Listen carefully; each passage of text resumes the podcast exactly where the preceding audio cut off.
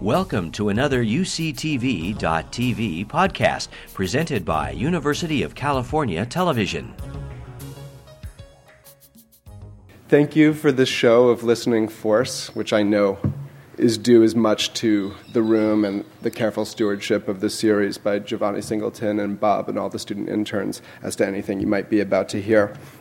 Um, despite it being National Poetry Month and celebrating the um, arrival of this, I'm going to kind of resist newness a little bit and read from across all three of my extant books. And then I'll end with um, one poem from a fourth manuscript that's still in process. So I'll start with my first book, Gun- The Guns and Flags Project. Um, there's this very short poem, Absence of the Archbishop. Um, there's some famous literary archbishops. Death can come for one. Stevens apocryphally is said to have spoken of one on his deathbed, but they didn't offer any practical advice about how to contend with them. So I've made up that gap. Absence of the archbishop.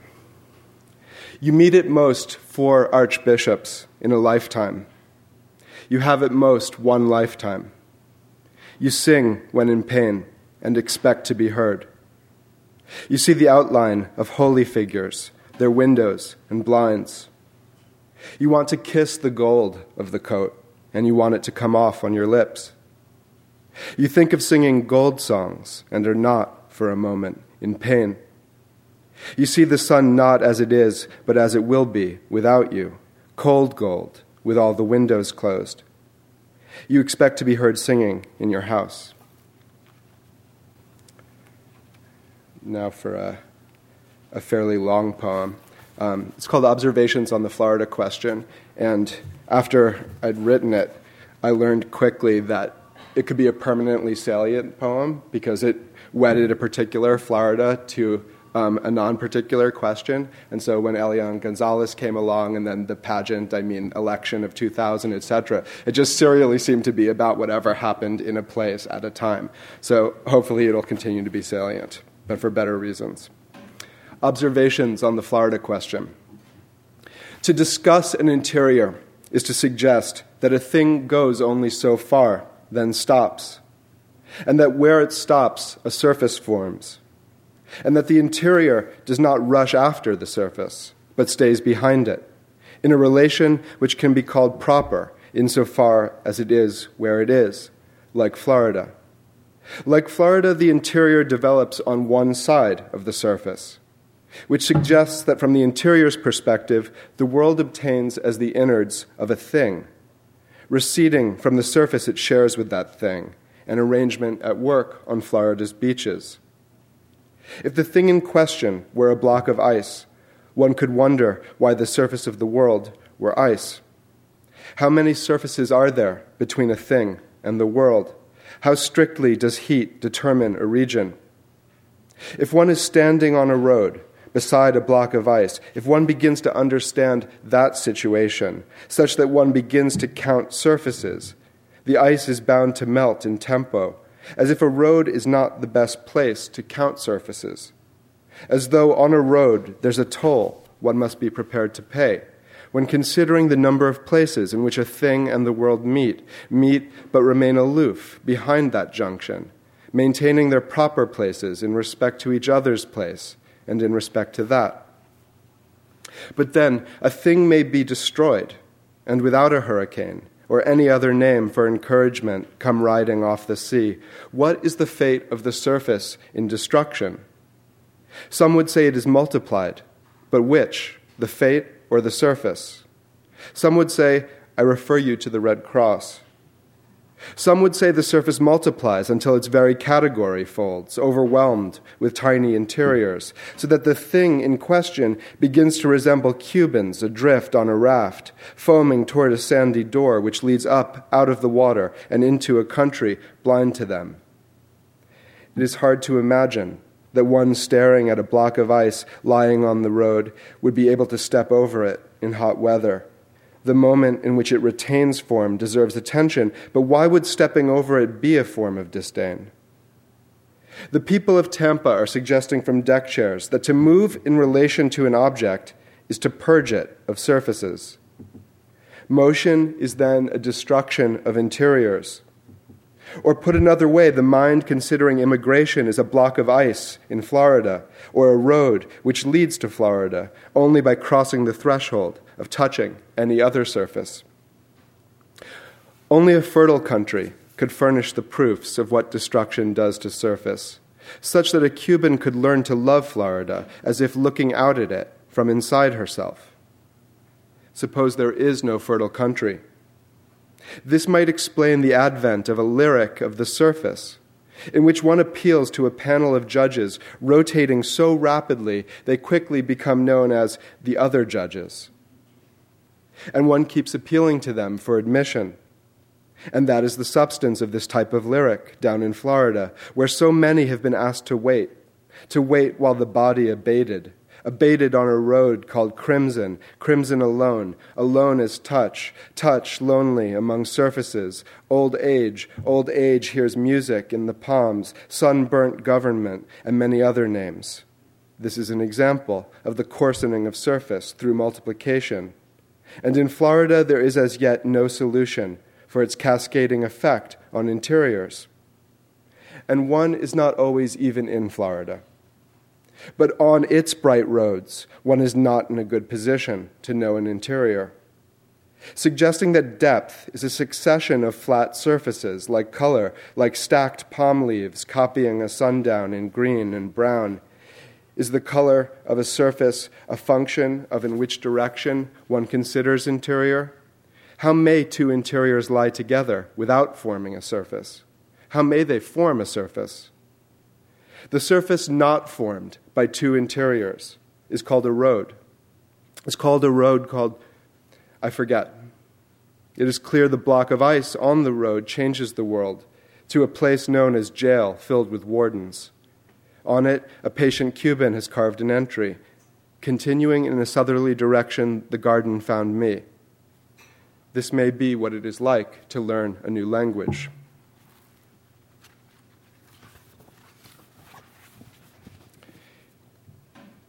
Here's my, here's my poem about uh, being beset by theory.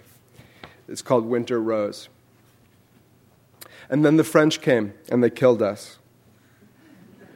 And then the French came. They killed us over and over. They kissed us to red ruins. They came and they killed us with melodies and thinking. They whelmed us in their leather sine wave. They made a postscript with black boots. They came through the snow like a big thought. They killed us and they kept killing us until we spread out as some legacy in a red and white feuilleton of snow. They kept killing us in this French manner. And we bled a blue blood read aloud to the whole body, to the French around us, like the lights of a dominant class. The day seemed full of a blonde perfume. It was growing quiet. Wait, said the French, before the snow be fully marcelled, before the heart crack its red vest of words, and only then were we everywhere dead. Switch to green and gray now um, some versions of, which some of you will recognize as a truncation of an Empson title.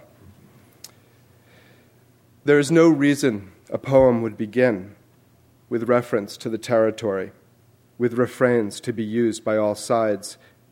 No reason a poem would begin if and only if, or with refrains for a territory already conquered, invincible, a shining example of immediate environs, of damage and its image. There is no reason a poem would begin the woods are white and black, green leaves blue at certain hours, or the woods differed. A poem beginning you, the thing at either end of a gun, sundown or colony, would begin as aftermaths of persons, no reason in or by a flow of pronouns, of pronouncements, of capture. A poem would begin as a play of there is and drift away. No reason, a poem would begin. We brought all lights home with us, were porters at borders in a day done slowly away with. No reason, a poem would start by censoring my shame or yours at having a country or of the others. would begin as expressive acts, stills of time, headed in all directions in wartime or peacetime, solitary, avoidable, while snow fell, would begin, I am, is asleep, in the afternoon, returns to apartments, waits in a change, steadily flashing, would begin by describing continuous, endless materials, states of sky neither mine nor someone else's, epic fragments neither beginning nor not. No reason a poem would begin so much and so more, or she hummed to himself of the many forces, these and other nights, of the things selflessly explained as snow or fire. No unreal season a poem would begin by stating, by steadily flashing as utopia transmits its coordinates, utopiates, headed in all directions. No reason the mean of a life and a moment is the standard working day. The mean of a life and falling asleep the whole of summer. No reason a poem would begin a whole day before winter, whole summers before night would be gone by night or touched lightly in the dark would be abandoned there, would be gone by not having come, would come to be used by all sides, would begin with reference to refrains. I'm going to read a fairly long poem from the end of the book called Hysteron Proteron, um, an ancient and fairly infrequently used figure, which just means any kind of rearrangement of cause and effect that's not the traditional um, progressive model. Um, I think it means there are people in this room who can embarrass me by telling me exactly um, the the later earlier. So it means any kind of jumbling of cause and effect. And this poem begins after I'm dead, moves back through my life, and then into a, a history of um, cultural monuments from both the West and the East. Um, it dilates in the middle around my lifetime. I apologize for that narcissism. Um, so the goal it's moving backwards in time, just like um, effect can come before cause. Hysteron proteron. What follows are examples of all that has happened, of that which hasn't failed to occur in any kind of archive at all of that which suffers commemoration, of a change or changes from no fixed state, of that which occurs before I become fatally ill, should that be what happens, before a term not yet known fades from use after taking hold for too long. A flow of examples called feeling one's way, broken sleep and friendship, the running of programs, daylight, the invisible gardener, sunset, an inventory of not yet to no longer.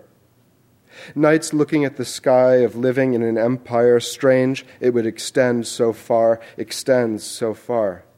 A product of days, if there are any of those, any part of the bare life and sound of the group not yet accounted for, yielded, made, and trained. In little groups of one or more, being overheard becomes lyrical politics, goes nowhere, passes, sets, a feeling of meeting on corners disappears almost entirely from law and mind and reappears precisely for that reason.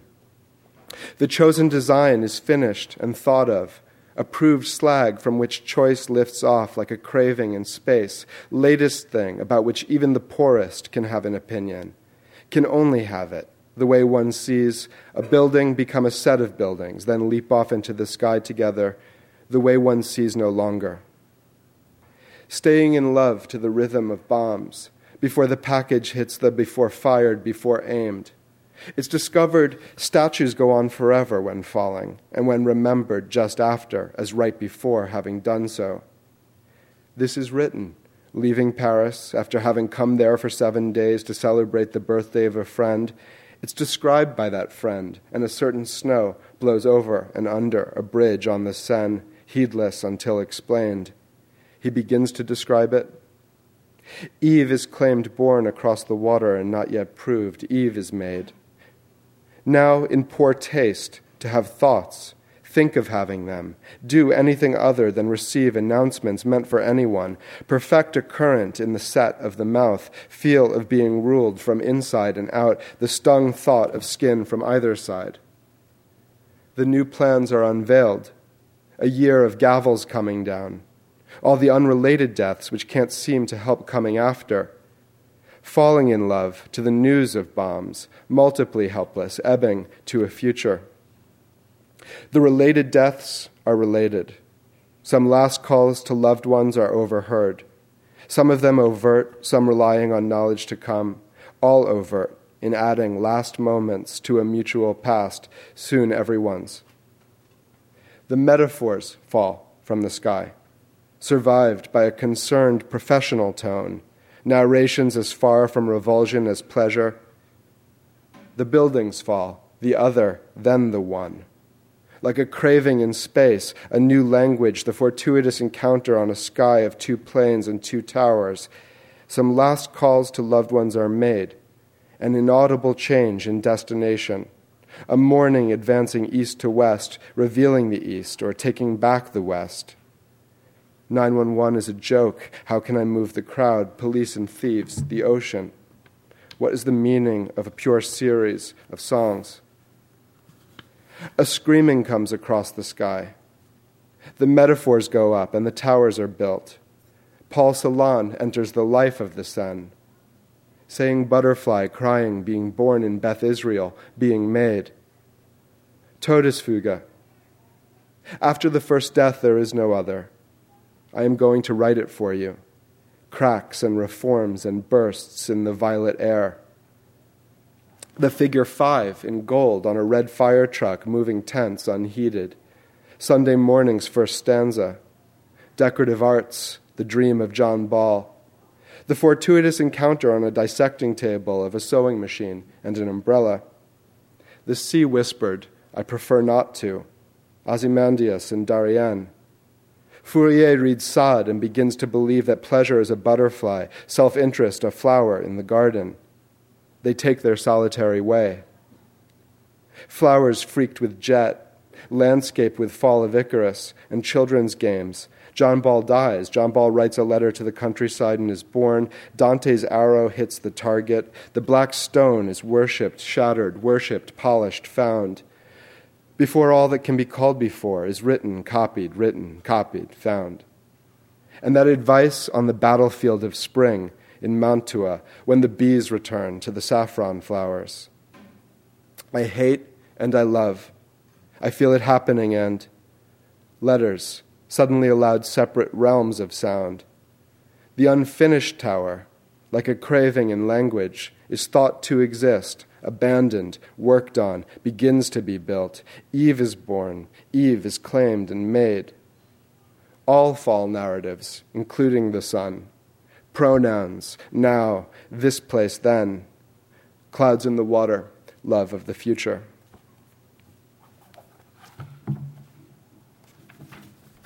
And now a similarly uplifting poem, but much shorter.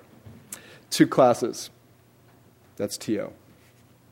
I am that member of the family of things that never leaves the house again and steps into war church each hour that corresponds to images, and on the street, your face and body and clothes, your walk and silky destinations. Without knowing it, I digest your choices and forget to connect you to the rest. You, in whom the years have changed. You, both a block and its veins, the portion, path to the places that are gone to. The music is going, if there is music. There's always some sound or other, signs of effort on the face of the air. There are those who wait in longing to hear, and those around whom dead waves flow. It's like twilight to be alive now.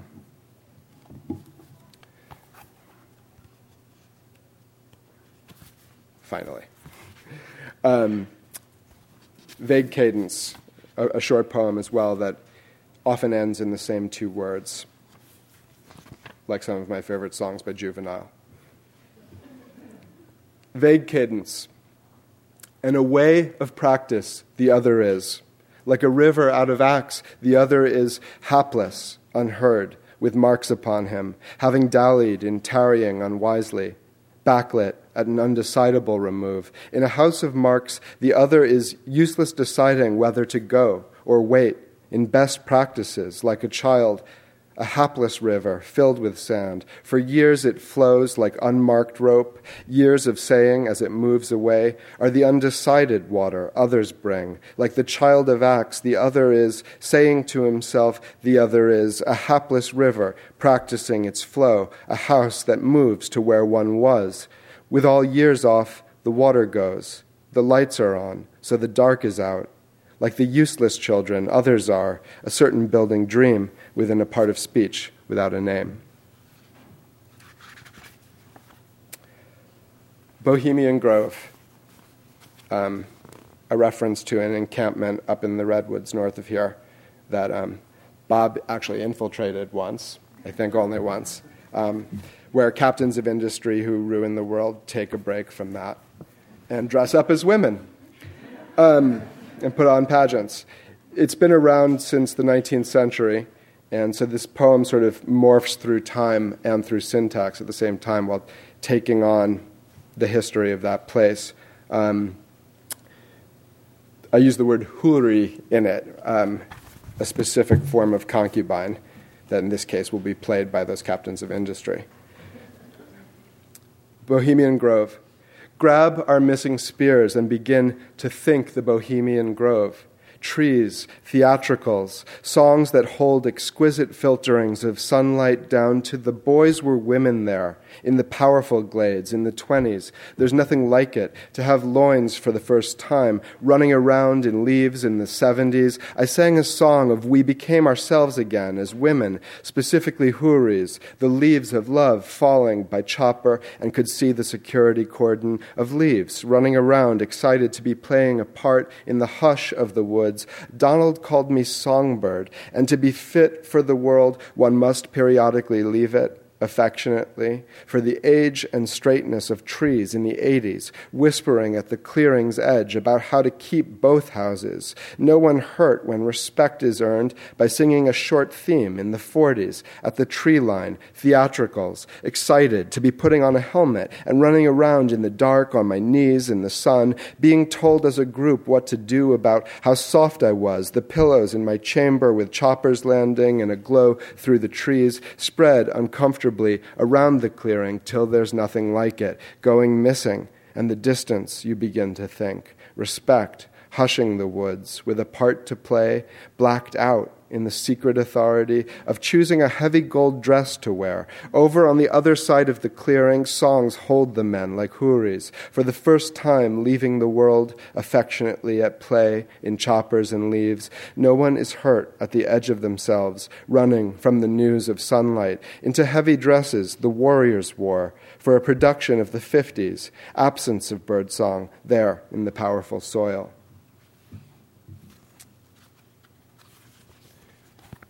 Here's a poem about Karl Marx's famous table.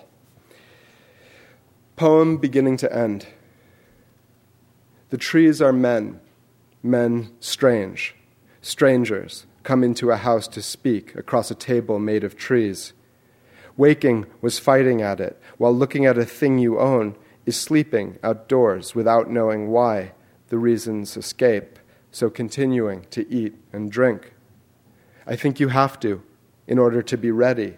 A cup, seriously open, ready to talk or gesture with it, show the house has no roof. Men are coming in. This is a cup. We make a tableau called embarrassment at a physical past, the one prepared accordingly, your instincts stopped now in admitting daylight. I was fighting or talking about this feeling, taken from a box of scarves, cardboard box from another move, marked by faint incursions, games, so called, because all was still in play. That table, for instance, where a hand is trained to follow the eye into goals. This cup, moving on its own through the single family dwelling space contracts to angry from the outset that a hand is still involved and seen. I went back to sleep in the middle of our argument. Speech about forgotten labor, a lamp can sing with its head bent. Remarks I should anticipate, I am the shadow objections to, streaming out from the faucet to be cut in half by hand. The entire room, far off talk, content to happen tone on tone, the strong illusion, and night deaf as a mural not made, so much as lovingly assembled from memories of those who couldn't get out of the way, now here in the form of a cup, alien when brought to bed from table, and the table not made, so much as overturned, evolving from its legs a depth mourning is the answer to. Um, I wanted to end with a short poem from my current manuscript that came out of hearing a, a song for the first time at a memorial in the fall for our late colleague uh, Janet Adelman. Um, I don't know much about classical music, which is why I'd never encountered it before. It's a song called Beim Schlafen gehen, Going to Sleep, by the composer Richard Strauss, which he wrote in the last year of his life. I think he was 84. And I don't think he lived to hear it performed. I'm not positive about that. And I was just shocked by how it seems to always be ending and, and doesn't, and then you get used to that, and then it does end. Four last songs. This sound was like picking sad battles, the red that white imagines yellow is. It was the sound of forgetting what to do with the senses, being equally surprised by a voice subsiding, come slowly back, or edging toward actual close. I'd forgotten to pay attention for years to a song I heard for the first time at the end of a recent memorial, an actual song by Strauss about going to sleep, predicting one's own death, etc. Let me say this I was surprised it kept going, then surprised that it ended. This was always true, but could be more so. Much like those years of not knowing the song felt brought back now as inattention to its red presence. And there are many versions of Four Last Songs, and of this one as many as there are people who have made and played them. Each one stands as someone's else, the color of fading color, lastness pluralized, because going to sleep keeps redoing the translation without fully having done. But this only applies to Beim Schlafengehen from the four last songs of Strauss. Thank you.